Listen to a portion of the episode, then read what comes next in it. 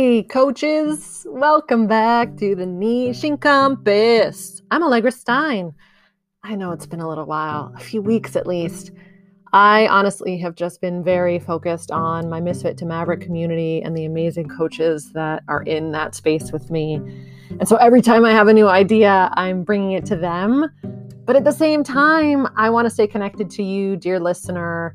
I am so full of appreciation for all of the kind reviews this year and hearing from those of you who have been impacted in a positive way by these little brief podcasts about coaching and my point of view. So, thank you. And today is just a little bit of a I don't know. I, I don't know if I'm going to call it a rant or just a, a statement I want to make on niching. And this is coming on the heels of conversations that I've been having with coaches every day for weeks about the experience of being a coach, my own personal experience. And I hope that what I have to share around niche and the possibility of letting it go is helpful to you. Are you ready? Here we go.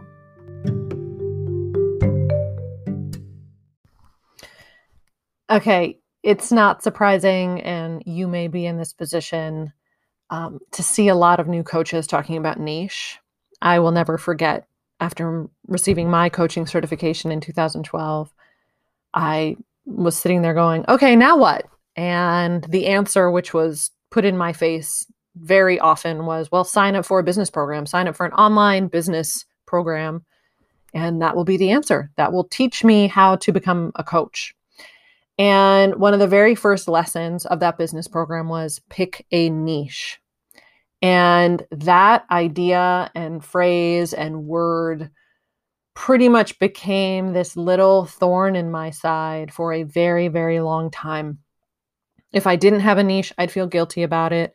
When I would try to pick a niche, whatever that means, I would feel like I was limiting myself and not able to be, not, you know, as creative as I wanted to be.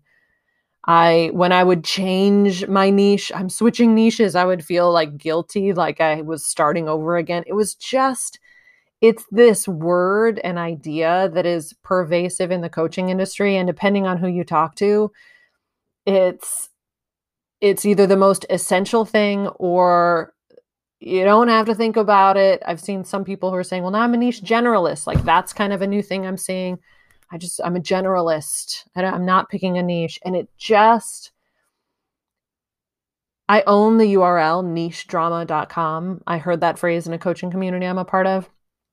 And it just was like, what is this thing that happens in coaching where like figuring out a niche gets put on a pedestal? And it's not just, it's not just that it's put on the pedestal, it's that this, it's this very specific definition of what niche is and I have an opinion about kind of my definition of niche that I'll explore. I'm actually going to be exploring it in a free class that I'm teaching in January.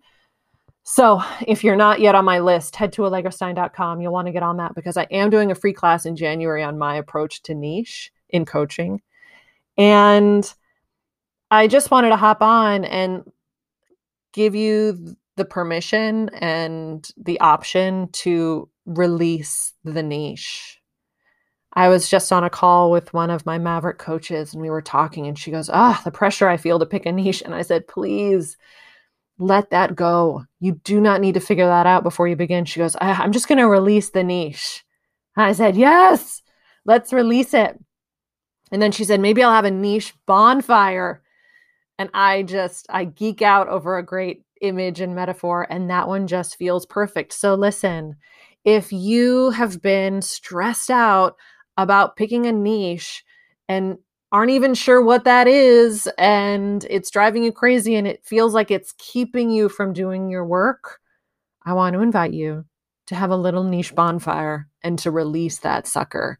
Because here's the thing if we look at a different field, and I love doing this. So if we look at the field of baking, and if the niche, let's say, is the cookie that you are known for, if your niche is going to be this this cookie that people just you know they either love it or they hate it, and you're confident about it, and it's the thing that you're going to build a bakery around. You don't know what that cookie is before you start baking. That magic cookie that is yours and yours alone is the result of experimenting and trying different ingredients and testing out different ratios and proportions in your recipes and different temperatures and different flours and different chocolates and vanilla. You have to actually bake a lot. And as a result of that baking, you figure out what your magic cookie is that you're going to sell for the long haul. And yet, in coaching, it's as if we are asked to design the cookie before we can start baking it just twists my brain around. And I had to hop on and just kind of riff on this for a little bit. I hope that you've heard something helpful in it. If you have just felt under the dark cloud or, you know, this roadblock of pick your niche and it's driving you bonkers, let it go. Release it start practicing your craft. There are other ways. There are other things that you can focus on and turn to and embrace as a as a starting point. It does not have to be just that one thing. And that's what I have to say about that.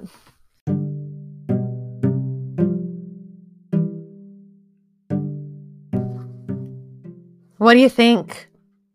Do you agree? Disagree? You feeling any tension there? Has a weight been lifted from your shoulders? I would love to hear. So please take a minute, send me a quick email. My address is in the show notes. Or if you're listening on the Anchor app, you can send a voice memo using the button below. And yeah, release the niche. I hope you're all having a wonderful end of the year year. It's been a wild ride and uh yeah, if you're looking for any additional help, you can always check out Misfit to Maverick. I'm not taking any new members for the month of December, but if you get on the list, doors will be reopening in early January. I would love to have you there. I hope you're well. See you next time.